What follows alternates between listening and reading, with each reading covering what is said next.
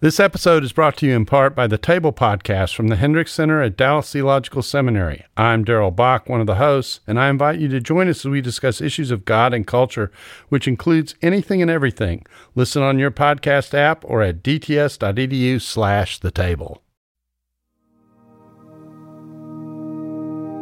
Audrey Assad is a singer-songwriter, an author, a speaker, and the daughter of a Syrian refugee.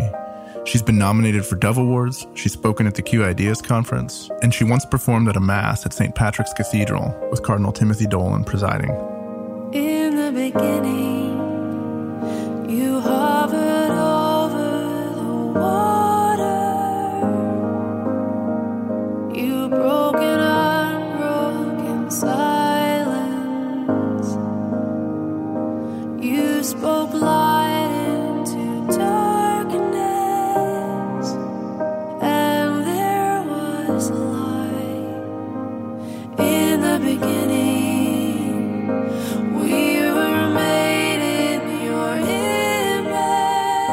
I was raised in a very devout family in a tradition called Plymouth Brethren.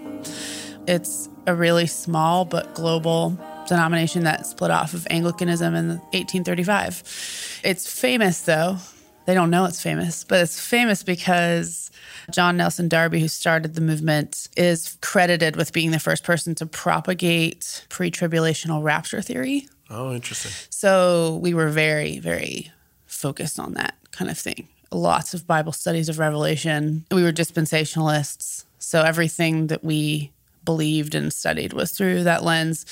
And so... trying to figure out who the beast was and what the mark was. And, all times. Got your eyes open. I didn't grow up with praise and worship music or anything because it was a hymns-only tradition, but I had this kind of rebel uncle who liked some of the Jesus Freak stuff from the 70s, and he, I think the first praise and worship, quote-unquote, modern contemporary song I learned was You've Been Left Behind by Larry Norman. Yeah. I sang it with him as a duet at a VBS one year, and it was made a big splash. We actually have a whole episode of this season of the podcast about Larry Norman. Really? Yeah, Greg Thornberry just finished writing a book about him, and I just had an hour-long conversation about Larry Norman. Most of us can't say that sentence ever in our lives. There's a pine warbler sitting on a hollow limb. He seems to have the whole morning out right in front of him. And everything he sings from the branch that he's sitting on, it seems to hush the leaves and the colors all around. Now first he sings and then he goes. And what it means, it's hard to know.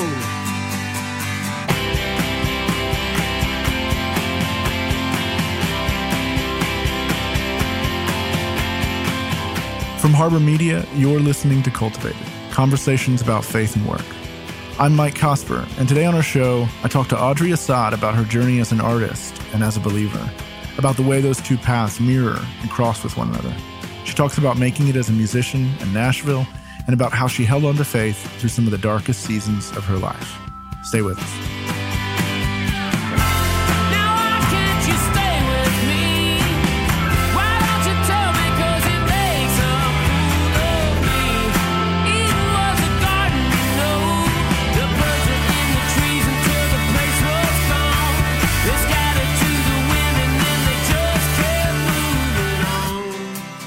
My mom's from the South. My dad's from Syria, from Damascus. He was a refugee that came in the 70s, but they kind of had a unique situation because they weren't refugees of war. It was more like an extreme poverty / dangerous situation with his family that enabled my grandmother to get refugee status. But yeah, they came kind of fleeing, I guess, just extreme poverty. And she was divorced, which is unusual at that time. But her ex-husband was a gambler, an addict, somewhat abusive, and he was threatening to take custody. And it was looking like that was going to happen. And so she escaped to Lebanon, and they worked there for 2 or 3 years until they got status to come here. And I think, weirdly enough, he was murdered over a gambling debt like weeks after they left or something like that, after they left Lebanon. So I never got to meet him. But yeah, so that was how they came in the 70s. When did music come into your life? I've always been musical for as long as I can remember. According to my mother, 10 months old, she said I could say 50 words. And so I started singing right away. She said she used to take me to the store like when I was 18 months old, and I would sit in the cart and sing like all 4 verses of Amazing Grace and all the words. And people would be like, why is that bald baby singing all these like lyrics about being a wretch? It's really interesting. So I sang and like really early on. And then my mom bought a piano when I was 2, and I immediately started playing. She's from a very musical family. They all are very like naturally gifted. So I just inherited some kind of genetic. And, you know, I was around it so much. And honestly, at my church, I think being part of a church where singing was such a huge part of your church life, I think that impacted me as well. I think I probably wouldn't be as musical as I am if I didn't grow up that way. And so I didn't start writing till I was 19, with the exception of one song when I was 16 years old that I wrote to my future husband. Like you do. Not someone you were dating, but someone that you imagined. Someone in the ether. Someone in the ether. A unicorn. There was a Christian song in the 80s that was about that. Oh, really? Yeah. About writing those songs, or about the There's been a few of those. It was like a father and his little daughter, and she painted watercolor. Watercolor Ponies was the name of the song. Oh, yeah. I think I remember that. And it was like somewhere in the world, there's a guy she's going to marry one day. There's so many songs like that. Butterfly Kisses is kind of like that. It is.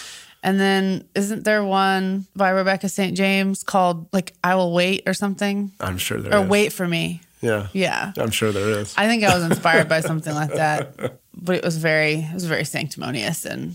pious song, as you can imagine.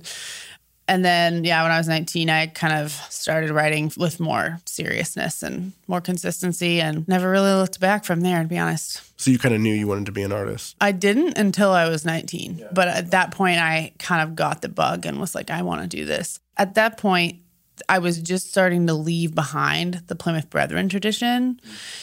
And in my tradition, women couldn't even sing in front of the church for special music or anything. So all of my gifts were like to be used at home to bless my children kind of thing. Not that I don't use them that way now, I do. And it's my favorite way to use it. But that was the only way that I could see myself even using it. You were allowed to play piano to accompany, but you weren't allowed to open your mouth, which is a whole other story, which I'm still in therapy dealing with. So the first person that I think I went to in my family to talk to them about the fact that I felt like I was sort of being called to this told me that it would be sinful because it would be like preaching, which would be wrong because I'm a woman. And I immediately thought in that moment, what about Fanny Crosby? Like, we sing her songs all the time. And I think that was the first time I really questioned and said, I don't think that's true. I think that's just something we made up. So then I was like, okay, I'm going to do this. I think I'm supposed to. I think I have to, honestly. My life flows on in endless song above earth's lamentation. I hear this weed, though far off him, that hails and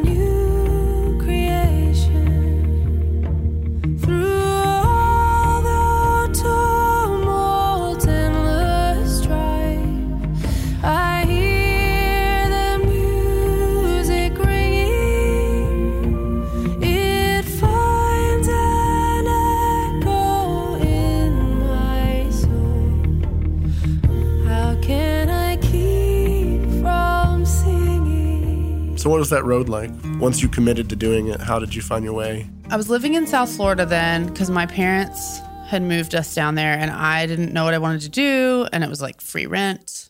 I had done half a year of school, and it was very expensive. I was trying to go to like a private Christian school down there. I was like, I can't afford this. And I think I really want to try music, so I think I'm going to take a year, just give it a shot, like locally, and just see what happens. Mm-hmm.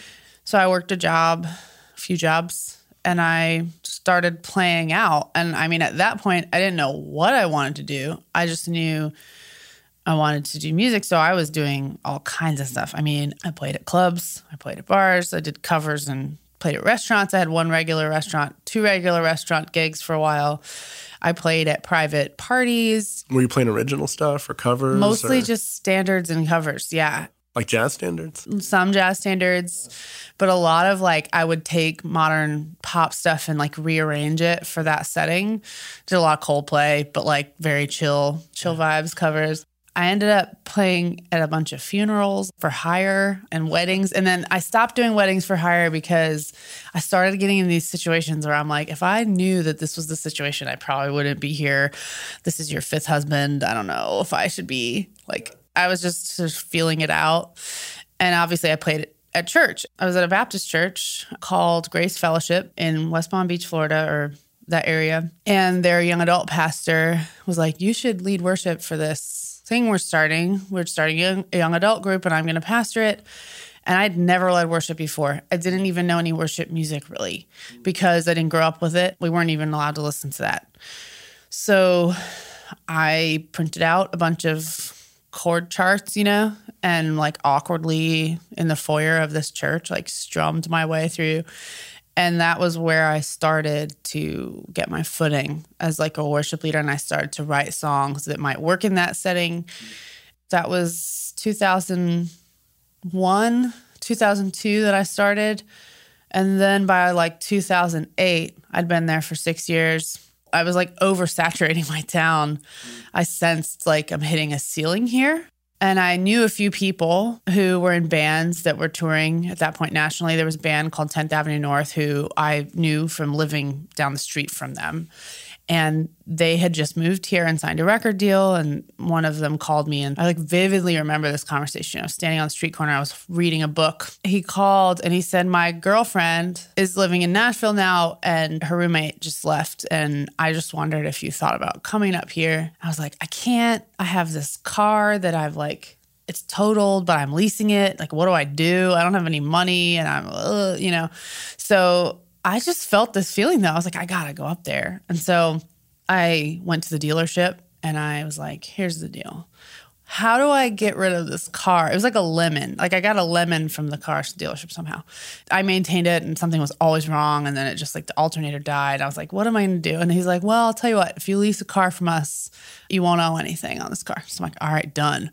So I like signed a new lease, get rid of this car, quit my job, leave. I just moved. Oh, but before I left, I played like one final hometown show and I put a guitar case out on the end of the stage and I said, I want to make a record in Nashville. Anything you could give me to help me out would be amazing because this is before Kickstarter existed.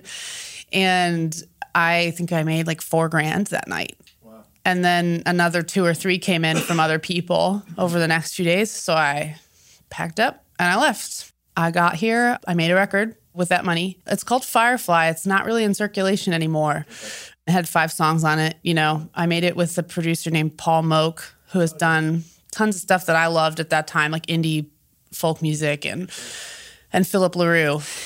2 weeks later, Sparrow Records called me on the phone. The VP of A&R was like, I want you to showcase for us. I was like, okay, what? Now he told me. Now, how many months into being here? I had been here 4 or 5 months at that time. Wow. I did the showcase. And Brad O'Donnell, who I ended up working with at Sparrow Records for a while, told me, I think rightfully, that I was not ready as a songwriter or performer to do this. And he was like, I think you need to go on the road. I think you need to woodshed a little bit. And like, but I'm really interested. I believe in you. I think that you have something really special as a writer. I just think you're not ready for this on the stage yet. And I was like, okay. I ended up signing a publishing deal there, though, at that time. And then through the same friend who had called me to say, like, will you move up here? His name is Mike Donahue, lead singer of 10th Ave. He said, hey, I met this guy. I think he's the only other Catholic I know in this business. And you guys should know each other. I don't know, maybe do something like together. I don't know. So we go on this weird friend blind date thing with Mike and Mike's mother, who was in town. And then Matt Marr, who is the guy that he was talking about, came, and it was just at the end of the last GMA week I think they ever did. And we met at Fido in Hillsborough Village. The Gospel Music Association. Yes. Yeah.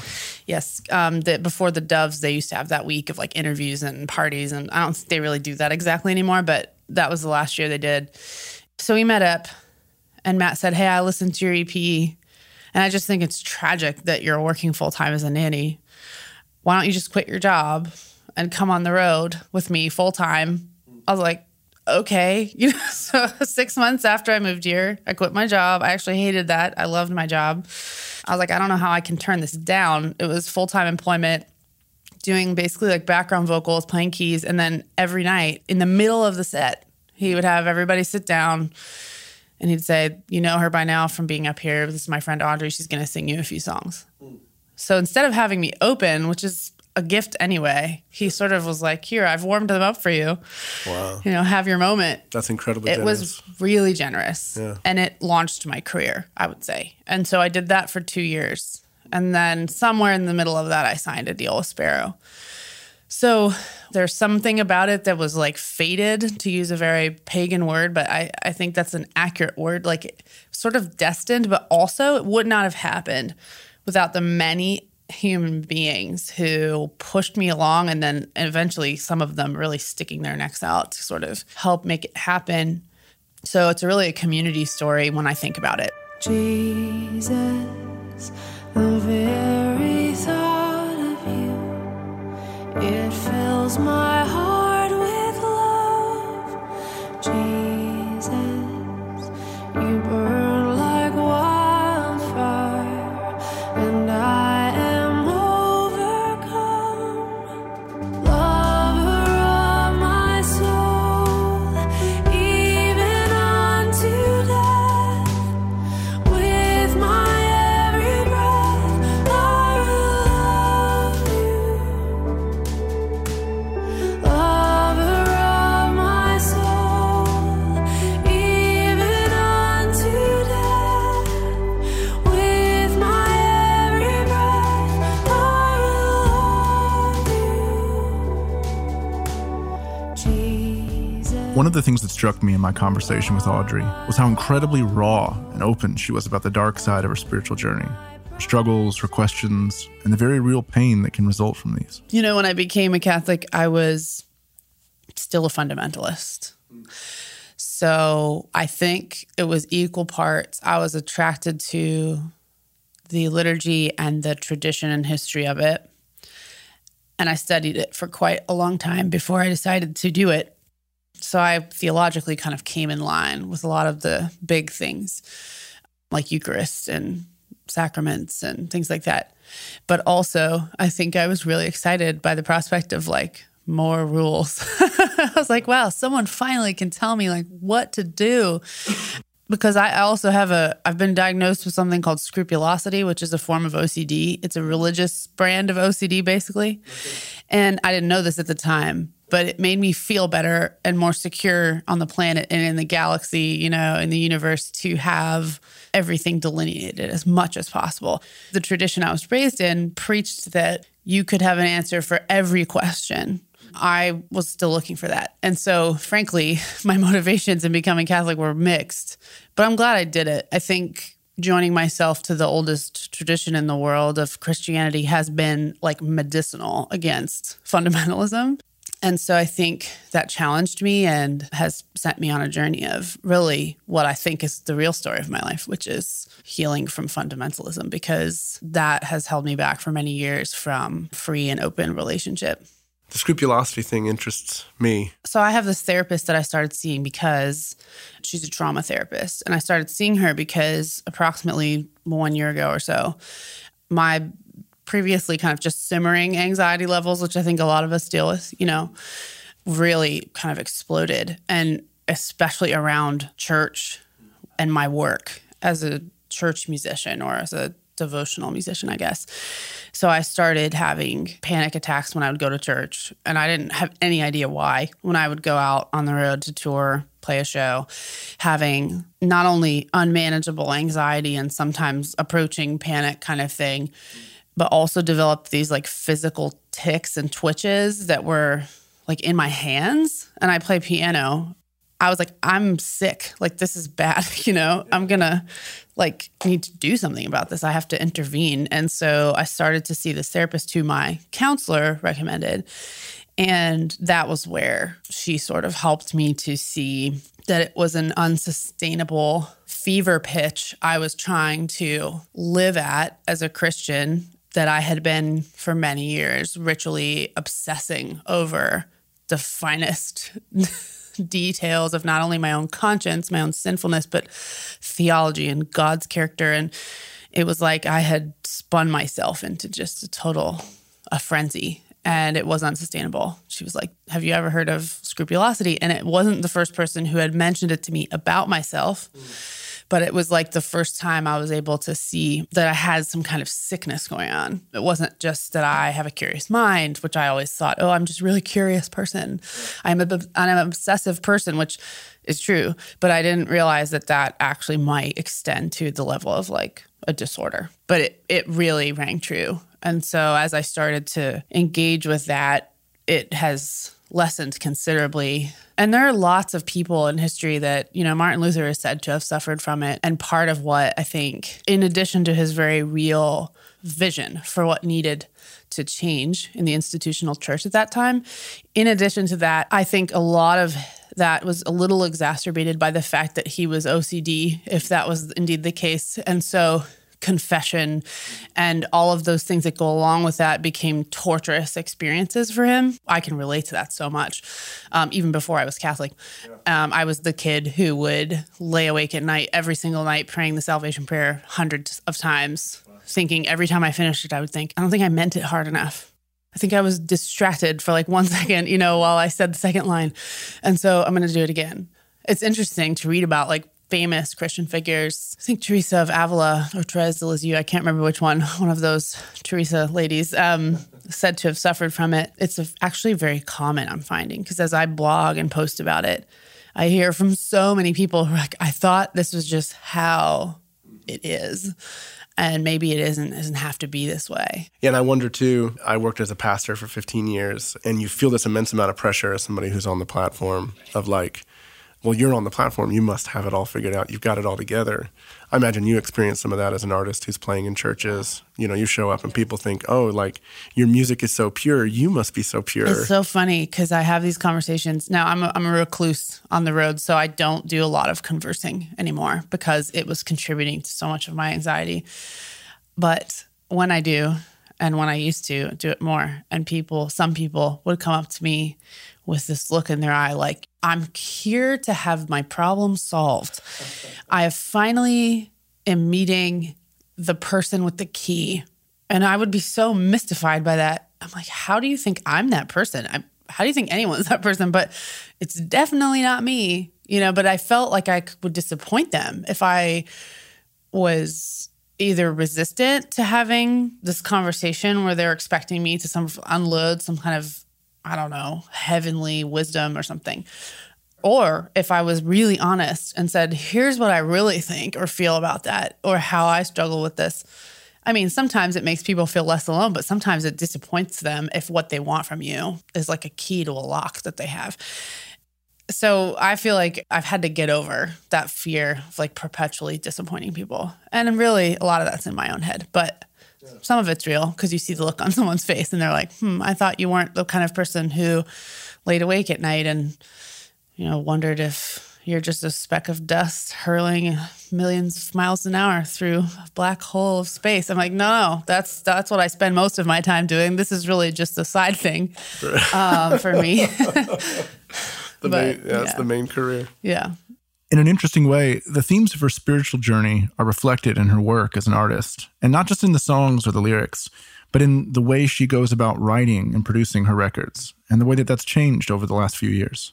I feel like I work in this very tenuous balance between the two things, like whim and extreme planning. What usually happens, because now that I've left Sparrow Records after my first two albums with them, they released me, which was a miracle and a gift and not typical. I started producing my own material at that point, starting with a record called Fortunate Fall. And what has happened ever since that point is that I will be hit with an idea that's like so compelling that I'm bowled over.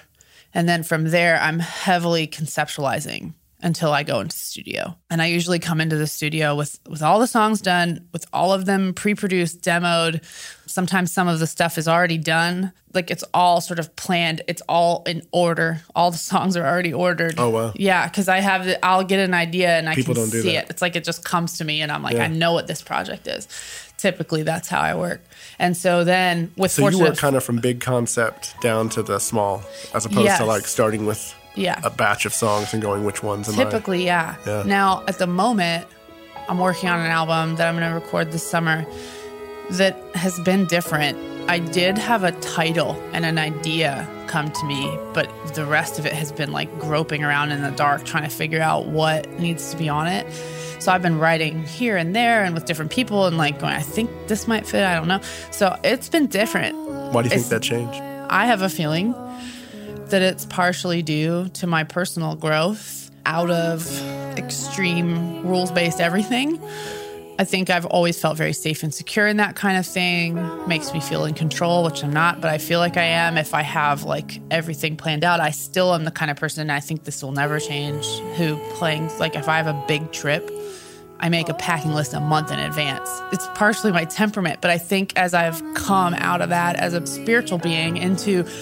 Gosh, growing comfortable with the concept that you can't actually know everything and that you won't know everything. Maybe you will when you die. We hope so, that there will be some kind of sense, you know, in all this. But it really is more of a hope than a, like, scientific knowledge of it, you know. And as I come out of that and into a place where I'm growing more comfortable with not really being sure of some stuff, I think my process is changing for me.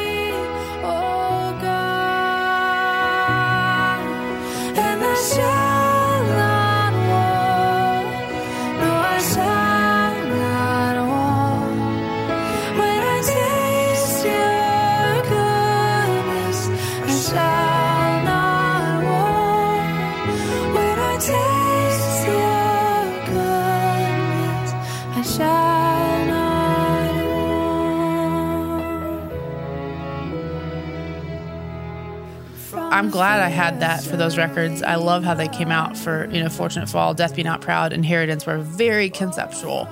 And I love them. But I'm kind of enjoying and terrified by doing this differently in a little more of an experimental way. We'll see what happens. Yeah, when do you think that record will come out? Hopefully February. Don't hold me to this, but my plan is to call it Evergreen. Because in the midst of all that dealing with trauma, I completely lost faith. Lost is not the right word. It was like it has been absorbed into a black hole and I'm never going to find it again. And I'm just spinning, you know, hurtling. It was a very disorienting experience. And meanwhile, you're leading worship. Yes, which is largely why I was having on the road panic and physical like anxiety manifestations, is because I felt so lost and confused and was like, I'm being duplicitous, but I also am not going to walk up on the stage in front of all these people and say, I don't believe in anything. You know, it's just not like pastoral. You know, I have a right to go through this experience like any other human being, but I also have a responsibility, and it was just stressful. It was so stressful. And I mean, at this point, it's better, but not what it was before. But that's good. That's what it should be. It's changing. And so evergreen is like a really special word and concept to me, because I've always thought of the tree of life as this maple tree or a fruit tree, you know, and all that it was in the story. But I've begun to envision it more like a tree that never stops being green, you know, never stops being in season. And so that's kind of symbolic for me as I rediscover what it means to be a believer.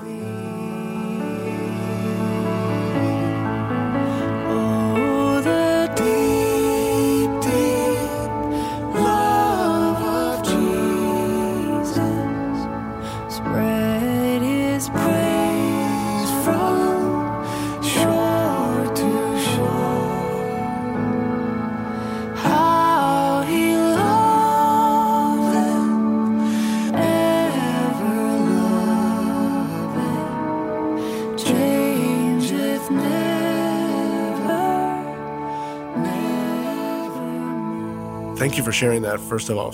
I think a lot of Christians experience that and they just don't know what to do with it. Oh my gosh, it's terrifying. Just a not a safe place to go. You know, I don't feel anything anymore. Especially when it's beyond the point where you're like, I just have a bunch of big questions I want to talk through. Yeah. Like, no, I've had those questions since I was 5.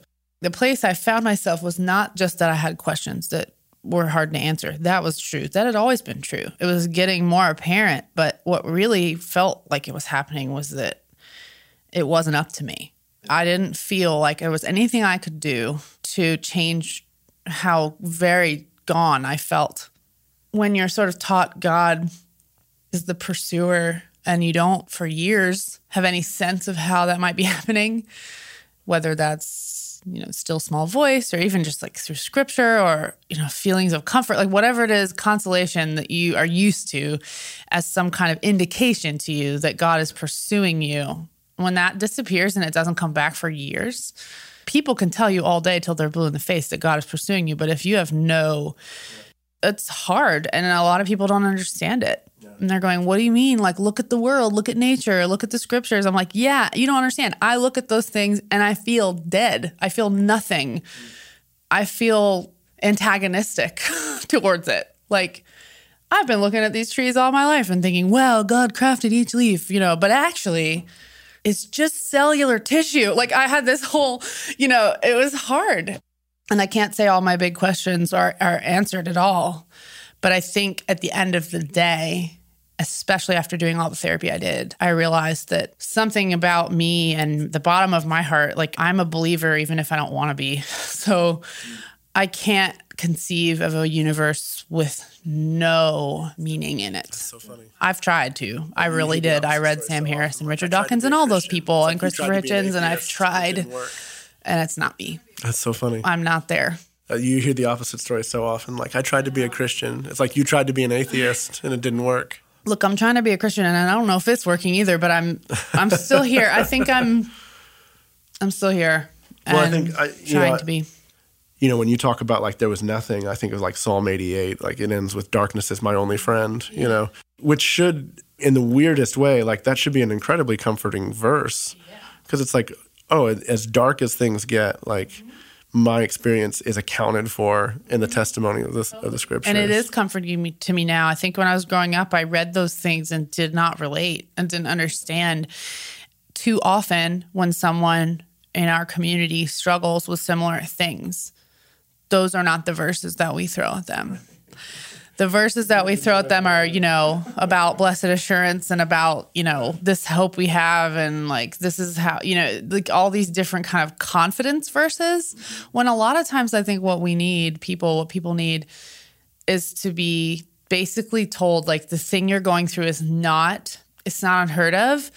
You're not the first one. And it's not like the emergency it might feel like not to belittle what they're suffering, but to say like your lack of belief is not sending God into emergency mode up there. Yeah. You know, if God is real and personal and knowable and knows you and has known every human being, if that's the case, if he cares about it at all, I highly doubt you're freaking him out. Audrey has a pledge music campaign happening right now for her Evergreen album. You can contribute, pre-order the record, the vinyl release, and other cool stuff. Check it all out at audreyassad.com. We'll link it in the show notes. Now first he sings, and then he goes. And what it means, it's hard to know.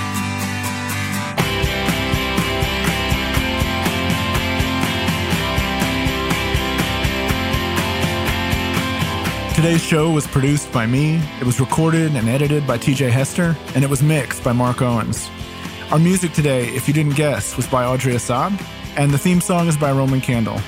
Special thanks to Rick Hogenson, Dan Darling, and Jason Thacker for helping make this interview happen. Also, mark your calendars. Sandra McCracken's new podcast called Steadfast starts on September the 6th, just a few weeks away. You can subscribe to it now in the iTunes Store or Stitcher or Google Play and listen to a preview. While you're in there, you can leave a rating and a review of this show. And of course, you can help us spread the word about our show on social media. So like the original theatrical Batman once said, Tell all your friends about us. Thanks for listening. We'll see you next week.